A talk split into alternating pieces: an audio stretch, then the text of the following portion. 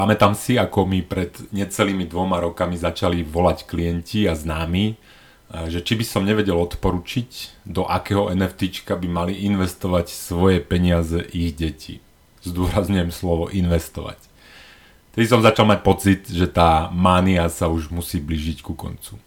A naozaj, aké, aký rozdiel je to dva roky neskôr. Ten medveď nenapadol len Ukrajinu, ale napadol aj trhy. Na trhoch je pochmúrno. Tí rôzni influenceri na sociálnych sieťach už nedávajú horúce akciové typy a stavajú sa z nich strategickí dlhodobí investori. NFTčka miznú z Twitterových profilov. Na tej najväčšej burze NFTček OpenSea je neskutočne pochmúrno a, a ľudia sú tam osamelí. Ten archetyp investovania v podobe 60% akcií a 40% dlhopisov mal ten posledný, ostatný rok 2022 najhoršiu výkonnosť za posledných 100 rokov. Ešte aj majster fundraisingu a príbehov a majster holubov na streche Elon Musk má problémy s padajúcimi akciami jeho Tesly a v decembri dostal mar- margin call od veriteľov, ktorí chcú viac zábezpeky na to, aby sa cítili bezpečnejšie, že mu požičali na ten hobby nákup Twitteru. Toto je ďalší diel podcastu Zle peniaze, dobrý život. Ja som Juraj Karpiš a dnes sa budeme rozprávať o tom, prečo sa tak radikálne zmenila tá nálada na trhoch.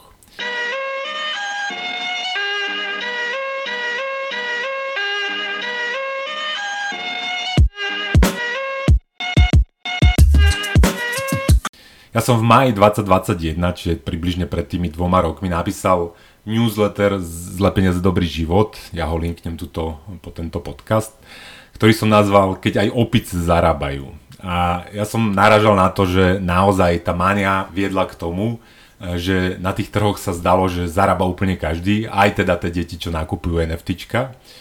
A tam som v tom newsletteri popisoval, že prečo to tak je, že Samozrejme za to môžu tie zlé peniaze, tá záplava zlých peniazí, keď Jeremy Pavel povedal, že teda zaplavil trh peniazmi, tak to viedlo k tomu, že tých peňazí bolo všade veľa na špekulácie, ľudia na dlh špekulovali v rôznych veciach a, a zarábali na kadečom. Ale už v tom newsletteri som naznačil, že čo je achilovou petou toho, že teda aj opice zarábajú tá Achillová peta spočívala v tom, že som tam písal, že ten trh pravdepodobne podceňuje to, ako vysoká tá inflácia príde a ako dlho bude trvať.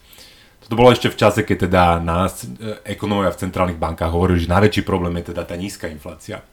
No a hovoril som, že teda toto trh podceňuje, že podceňuje to, že začnú raz úroky a vtedy sa mi ľudia smiali, že však centrálne banky hádam nebudú zvyšovať úroky, tak ja som im hovoril, že nie centrálne banky, trhy zvyšia úroky.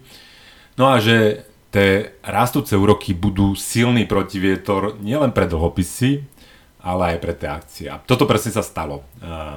Bola vyššia inflácia, tá inflácia nebola prechodná a bola taká vysoká, že vystrašila trhy, tie trhy začali dvíhať úroky, potom začali dvíhať úroky aj centrálne banky a to zosypalo celý ten špekulatívny domček z karát, čiže splasla dlhopisová bublina a zároveň vyklesali akcie a boli popravené všetky tie špekulatívne aktíva. Myslím, že dnes je už každému jasné, e, že už opice neraz nezarábajú. Naopak, e, dnes to vyzerá tak, dokonca ešte aj tie nehnuteľnosti začali klesať, že už nezarába takmer nik. A e, v tomto dieli by som sa chcel pozrieť na to, že prečo. A ten hlavný dôvod treba hľadať v tých centrálnych bankách. Ono, keď sledujete kúzelníka vždy sa mu dívajte na ruky a v tomto prípade ruky kúzelníka centrálnej banky je tá peňažná zásoba. Keď som strašil tým príchodom vysok, vysokej inflácie v roku 2021, tak som tiež vychádzal z tej peňažnej zásoby. Videl som totiž, že naozaj Jeremy Powell zaplavil ten systém peniazmi a bolo to vidieť aj v tej peňažnej zásobe, ktorá narastla v Amerike eh, za 2 roky o 40%, v Európe približne o 30%. No a keď chceme vysvetliť to, že prečo dnes už opice nezarábajú, že nik nezarába, a tak sa stačí pozrieť na tú peňažnú zásobu a keď sa pozrieme na americkú peňažnú zásobu, to znamená, že koľko je dolárov v obehu, a, tak vidíme, že medziročne tá peňažná zásoba je v deflácii. To znamená, že medziročne peňažná zásoba, teda množstvo amerických dolárov v obehu, teda tých oficiálnych, klesla o 4%. A to je hlavný dôvod toho, prečo teda dneska nikto nezarába, lebo keď máte menej dolárov v obehu, tak to znamená, že tá cena jedného doláru musí rásť voči tými ostatným veciam, čiže rastie cena doláru voči akciám, voči americkým nehnuteľnostiam, voči dlhopisom, voči NFTčkam, voči bitcoinu. Voči spotrebným statkom už tiež tie posledné mesiace, napriek tomu teda, že v tých spotrebných statkoch, čiže to, čo vidíte v tých indexoch spotrebiteľskej inflácie, sa tie pohyby tej peňažnej zásoby prejavujú s najväčším oneskorením. Ja som o tej americkej deflácii začal hovoriť už pred letom 2022. Ja keď som robil inflačné semináre, tak asi som tam bol jeden z najväčších pesimistov hľadom toho, že, že tá inflácia bude vysoká tento rok. A to práve preto, že som hovoril, že ja už vidím v tej peňažnej zásobe začiatok konca tej vysokej inflácie, keďže tá peňažná zásoba sa dostala pod, že začala sa scvrkávať uh, už v prvom kvartáli vlastne 2022. Začalo to myslím, že v apríli alebo v maji 2022. A to zmenšovanie sa americkej peňažnej zásoby je úplne bezprecedentné. V modernej histórii ja neviem nájsť, uh, nájsť obdobie, keď sa takým rýchlým spôsobom a tak zásadne uh, začala zmenšovať americká peňažná zásoba. O tej deflácii, ktorú máme, uh, som už písal v mojej knihe Zlé peniaze z roku 2015 a v nej píšem, že tá deflácia, ktorú dnes zažívame v, teda minimálne v tých amerických dolaroch, v Európe je to trošku iné. My sme v Európe posunutí a, a kým teda ten americký Fed začal boj s tou infláciou približne začiatkom minulého roku v tej Európe e, Lagardová mala strčenú hlavu, hlavu v piesku a nechcela zvyšovať to euroky, lebo sa bojí o osud Talianska. Čiže celý ten inflačný osud je posunutý, ale už aj v Európe vidím, že tá peňažná zásoba medziročne jej rast spomaluje. Ešte to nie je deflácia, ale myslím, že tie posledné čísla hovoria o medziročnom raste množstva eur v obehu 2,4%, čo znamená, že sa blížime už ako keby k tej deflácii aj v Európe, lebo tých 2,4% je z historického hľadiska relatívne málo. No ale ja som v, tý, v tej knihe Zlé peniaze písal, že teda tá deflácia je priamým dôsledkom toho, čo sa deje predtým, čo robia tie centrálne, čo robí kúzelník predtým s tými peniazmi. A píšem tam, ak rozbehne centrálna banka vo finančnom systéme neudržateľný proces inflácie a nafúkne bubliny v cenách aktív a dlhu, nemôže byť následne prekvapená, že po zvyšovaní úroku sa objavia deflačné tendencie. A ono si to treba predstaviť tak, že teda prečo zanikajú tie doláre. Na jednej strane americká centrálna banka, kým, keď tlačila tie peniaze, keď zaplavovala systém novými dolármi, tak nakupovala dlhopisy a nakupovala hypotekárne cenné papiere a tak púšťala do obehu tie nové doláre. Dnes robí presný opak, že dnes predáva americké štátne dlhopisy, no, napríklad zoberie americký štátny dlhopis, predá to komerčnej banke alebo investičnej banke, teda primárnemu dealerovi ten primárny dealer jej za to zaplatí doláre a v tom momente tie doláre zaniknú. Čiže na jednej strane tá americká centrálna banka ničí doláre, čiže to prispieva tej deflácii, ale dôležitým prvkom je aj to, že väčšina tých dolárov v dnešnom systéme má podobu elektronickú a vznikla nejakým úverom, či už je to hypotéka alebo je to nákup amerického štátneho dlhopisu. No a v dnešnom systéme to úverovanie je pomalšie, čiže dochádza k splácaniu tých starých dlhov a nedochádza k takému rýchlemu rastu tých nových. A, a tým pádom ten, ten, ten výsledný efekt je, je teda mínus, teda kon, konkrétne v Amerike. Efekty tej deflácie a, teda vidíme všade okolo seba, to znamená tej dolárovej deflácie, to znamená, že dolár posilnil voči iným menám, Uh, sú to klesajúce ceny aktív, či už finančných alebo reálnych, to znamená, že klesali ceny akcií, uh, klesali ceny dlhopisov, rastú úroky, lebo a, a zároveň sa znižuje tlak na ďalší rast cien tých spotrebiteľských. Lebo treba si to predstaviť tak, že väčšie množstvo statkov a, a vecí v ekonomike naháňa menšie množstvo dolárov. No samozrejme, že z toho posledného inflačného šoku, že keď teda ten Pavel zaplavil systém peniazmi, tak urobil kopu peňazí a tie efekty tej kopy peňazí ešte stále dobiehajú. Čiže nemôžeme hovoriť, že v Amerike medziročne tie ceny nerastú, oni stále ešte relatívne rastú, ale keď sa pozrieme už na medzimesačné zmeny cien, tak tam už vidíme, že možno tie ceny nie, že budú rast pomaly a možno medzimesačne už budú aj klesať. Ono ja tu často hundrem na tú infláciu a som jeden teda z veľkých kritikov tej E, inflácie, ktorú robí tá centrálna banka, ale to automaticky neznamená, že teraz vyskam od radosti nad tou defláciou a radujem sa z tej deflácie. Ja nemám nič proti tej deflácii z produktivity, to znamená, že keď tá ekonomika funguje zdravo a s normálnymi dobrými peniazmi, že nie len tak, ho, hoci kto sa zobudí a zaplaví systém peniazmi, že sa to nedá, že tých peňazí pribúda nejakým uh, neelastickým spôsobom, tak keď vám rastie produktivita, to znamená, že vymyslíte mašinu, ktorá vie upiecť tisíckrát viac rožkov než vaša babka, tak cena rožku musí klesať. A to je tá normálna deflácia, cenová deflácia, ktorá je následkom toho produkty, tej rastu produktivity. Je, že e, rožky nešula vaša babka, neušula ich 10 za hodinu, ale šula ich nejaká mašina a ušula ich 10 tisíc za hodinu, tak cena toho rožku klesá a na tom nie je nič zlé pracujúci takýmto spôsobom uh, stáročia, teda keď sme mali lepšie peniaze, bohatli a, a bohatli aj teda tí kapitalisti, lebo tí z toho mali aj zisk. Čo ale mám proti deflácii je takáto deflácia, ktorá je následkom tej predchádzajúcej inflácie. I to znamená, že keď máme tie maniodepresívne zlé peniaze, že teda Pavel sa zobudí a zaplaví systém peniazmi, tak robí kopu ako keby nových peňazí v obehu, pomieli kopu či už akcionárov, investorov, kapitalistov, spotrebiteľov, tí si naberú nový dlh, špekulujú v, v, v, v s opicami a v kadečom inom.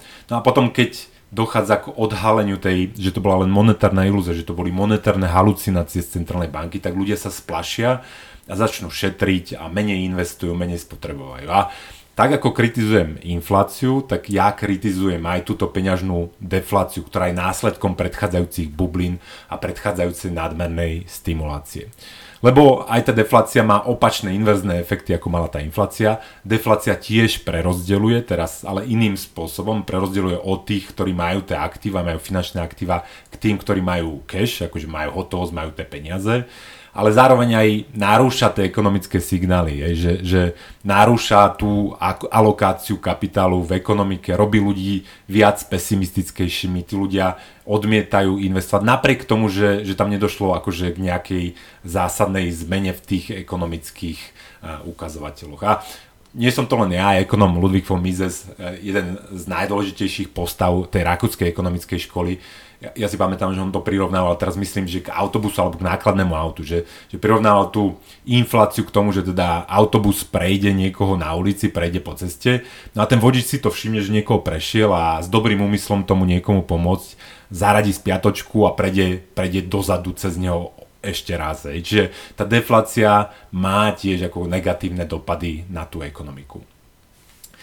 Ale všimnite si, že máme tu infláciu, bol tu boom, bol tu rast a teraz máme defláciu a ja predpokladám, že tá deflácia bude po nej nasledovať uh, nejaký nejaká recesia alebo nejaké čistenie tej ekonomiky, keďže tie peniaze chýbajú v tom dnešnom systéme. Ten dnešný systém je postavený na tom, že teda neustále pribúda tých peňazí, a že tie predlžené rôzne zombie spoločnosti, ktoré žijú len vďaka tomu, že môžu rolovať tie úvery za nízke úroky, tak im, keď narastú tie úroky, lebo v tej deflácii je málo toho kešu, každý chce ten keš, rastú tie úroky, tak budú mať problém. Že budú mať problém predlžené domácnosti, ktoré nevedia splácať, ja neviem, to hypotéky, budú mať problém tie slabé krajiny.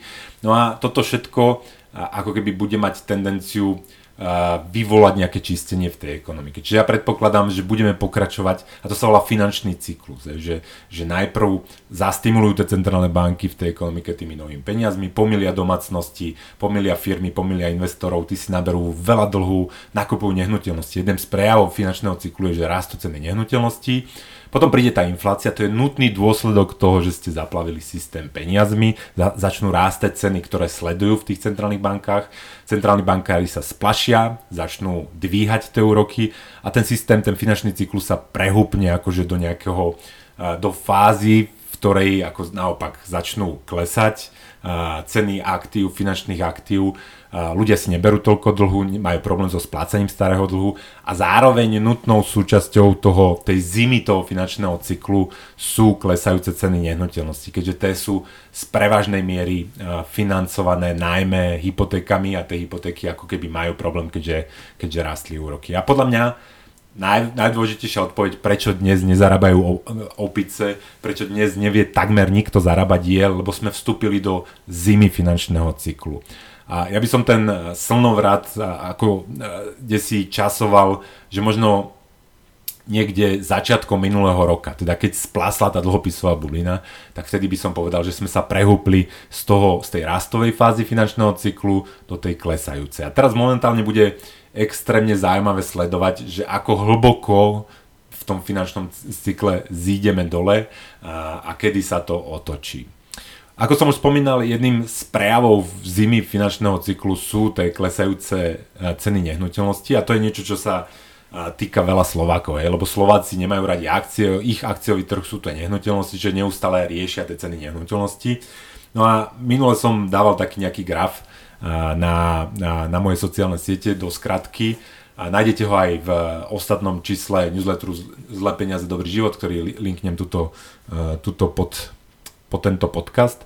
No a v tom grafe som viac menej ukazoval, že ako rýchlo narastli ceny nehnuteľnosti za posledných 10 rokov na Slovensku a je to cez, cez 100%, napriek tomu, že tie nájmy narastli len niekde o 10%. A to je typický prejav toho, toho leta, toho finančného cyklu. No a momentálne, keď sme sa prehúpli uh, do tej zimy, tak by som očakával, že tie nehnuteľnosti nie že budú stagnovať, ale by mali klesať. A v tom grafe bolo pekne vidno, že čo sa stalo v Taliansku, že na Slovensku je taký častý argument, že nemôžu klesať ceny nehnuteľnosti, maximálne budú stagnovať a oni potom budú znova rásť.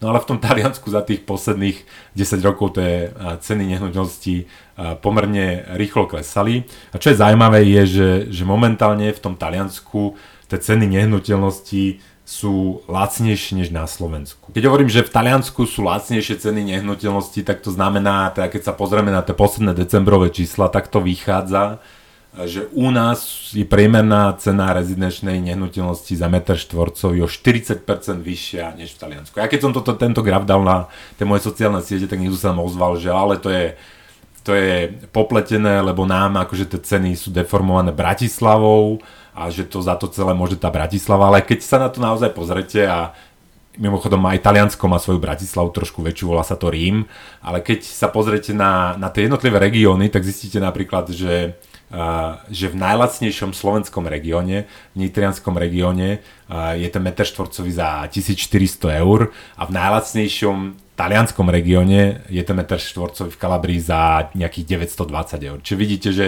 ani tento argument neplatí. A to napriek tomu, že priemerná mzda v Taliansku je takmer dvojnásobná než na Slovensku. To len mi ukazuje, že v tom poslednom finančnom cykle na Slovensku sme sa dostali naozaj do relatívne vysokého extrému a preto by som čakal, že teda v tých nehnuteľnostiach v tej zime finančného cyklu uh, uvidíme nejakú korekciu v tých nehnuteľnostiach. Ono niečo podobné, podobne rýchlo rástli ceny nehnuteľností vo Švedsku počas toho tých posledných desiatich rokoch, rokov a tam už vidíme uh, tú korekciu, myslím si, že tam sú na 15%, že klesli už od posledného vrcholu 15%, Podobný vývoj bol aj v Nemecku, kde tiež tie ceny nehnuteľností klesajú. Ako by som to ale zavrel, zaujímavý bude, zaujímavé bude teda sledovať, ako to bude pokračovať, že teda kedy skončí tá zima finančného cyklu. A tam mám pocit, že veľa ľudí ešte príliš optimistických ohľadom doby trvania tej zimy. Že veľa ľudí čaká, že ten kúzelník, teda tie centrálne banky opäť vstúpia na tie trhy. Oni si to pamätajú, tí akcioví investori ešte zo zimy 2018, keď Pavel, keď Trump kričal na Pavela a Pavel otočil, zlakol sa, začal znova tlačiť peniaze, aby zachránil tie akciové trhy. No a veľa ľudí si myslí, že teda americká centrálna banka spraví ten pivot, to znamená, že uvidí dobre čísla klesajúcej, klesajúceho, klesajúceho tempa cenovej inflácie a povie si, nebudeme tu riskovať nejakú recesiu, otočíme, otočíme a začneme opäť tlačiť. No a tento pivot tej centrálnej banky, teda keď Pavel otočí, keď bude prvá tlačov, kde, tlačovka, kde povie, kde prekvapí tie trhy tým, že povie, už buď skončíme s, s, s rastom základného úroku, alebo naopak dokonca akože vidíme niekde v budúcnosti, že by sme ho znižovali, tak všetci, alebo všetci, ako koncenzus na trhu podľa mňa momentálne panuje, že všetci vtedy už chcú mať nakúpené, či už akcie alebo tie finančné aktíva, lebo chcú byť nachystaní na to, aby sedeli na tej rakete a opäť ich to vystrelilo kde si do vyšin. Nechcú byť to poslednou opicou, ktorá bude zarábať. Ale toto je podľa mňa taký dosť optimistický pohľad do budúcnosti. Na jednej strane si myslím, že ten Pavel bude mať tendenciu urobiť chybu opačným smerom, to znamená, že bude škrtiť tú monetárnu politiku dlhšie než by bolo optimálne, že, že bude držať ten systém v deflácii, až kým sa niečo zásadne nepokazí. To znamená, že buď nejaké finančné inštitúcie budú mať problém, alebo tá ekonomika, alebo nejaké celé sektory ekonomiky budú mať problém, lebo ten Pavel už v minulosti dokázal, že on je citlivý na politické tlaky a tá politika skôr sleduje tie dozadu hľadiace eh, indexy spotrebných cien a pozerajú sa ešte na, na nezamestnanosť. Tá nezamestnanosť v Amerike je na rekordne nízkych úrovniach. Naposledy tak nízka nezamestnanosť ako v Amerike bola v roku 1969. Čiže ja mám pocit, že on bude škrtiť príliš dlho, lebo sa bude bať, bude sa bať, že urobí opäť chybu. On už má za sebou jednu z najväčších chyb centrálneho bankára, to znamená rozbehol obrovskú infláciu najväčšiu od 70. rokov v mierovej dobe No a či budem podľa mňa príliš, príliš opatrný, pravdepodobne.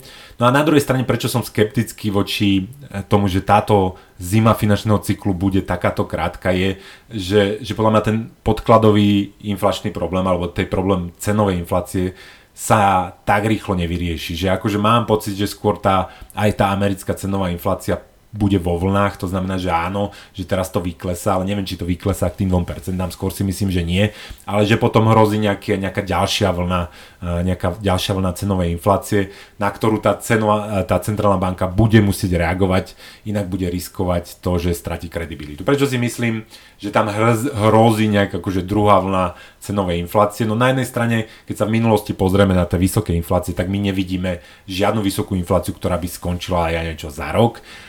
Ďalej v, vo svete prebieha deglobalizácia, to znamená, že, že Čína robila rôzne zaujímavé kroky, ktoré viedli k tomu, že niektorí investori opúšťajú, že čas výroby sa presúva späť do vyspelého sveta, čo zdražuje všetko.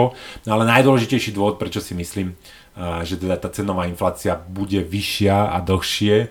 To znamená, že síce napriek tomu, že sa vrátime niekde na dohľad tých cieľov centrálnych bank, tak hrozí tam tá druhá vlna je tá fiskálna politika. To znamená, že tí politici si zvykli v tej pandémii rozhadzovať, ako keby nebolo zajtračka, robia obrovské deficity. No a keď sa pozrieme napríklad deficity verejných financií Ameriky, tak akože oni sú úplne gigantické napriek tomu, že teda tá ekonomika im rastie a majú najnižšiu nezamestnanosť v histórii. No a tá fiskálna politika je len druhá strana tej monetárnej politiky. Že keď vám akože politici míňajú jak zmyslov zbavení, tak v tej centrálnej banke na to, aby ste kompenzovali to, ako oni rozhadzujú peniaze, musíte byť reštriktívni. To znamená, že nemôžete príliš tlačiť peniaze, lebo ešte zrýchlite tú infláciu. Čiže ja mám skôr pocit, že teda, čo je isté, vieme, že, že je tu deflácia a začala, uh, začala zima finančného cyklu. Čo je neisté je, ako dlho to bude trvať, kedy príde ten pivot a aké to bude mať následky. No ale ja by som bol teda opatrný s pažravosťou a, a najprv by som teda počkal na tie ozajstné dobré správy, a, že teda a, opäť prichádza jar a opäť sa treba naviesť do tých rizikovejších vecí. No dovtedy do ruky pukance, čítať moje newslettere a, a ešte po prípade nejaké zlato alebo nejaký cash, lebo v takýchto obdobiach cash is the king, ale cash a jeho ekvivalenty ako napríklad americké, dlhé americké štátne dlhopisy.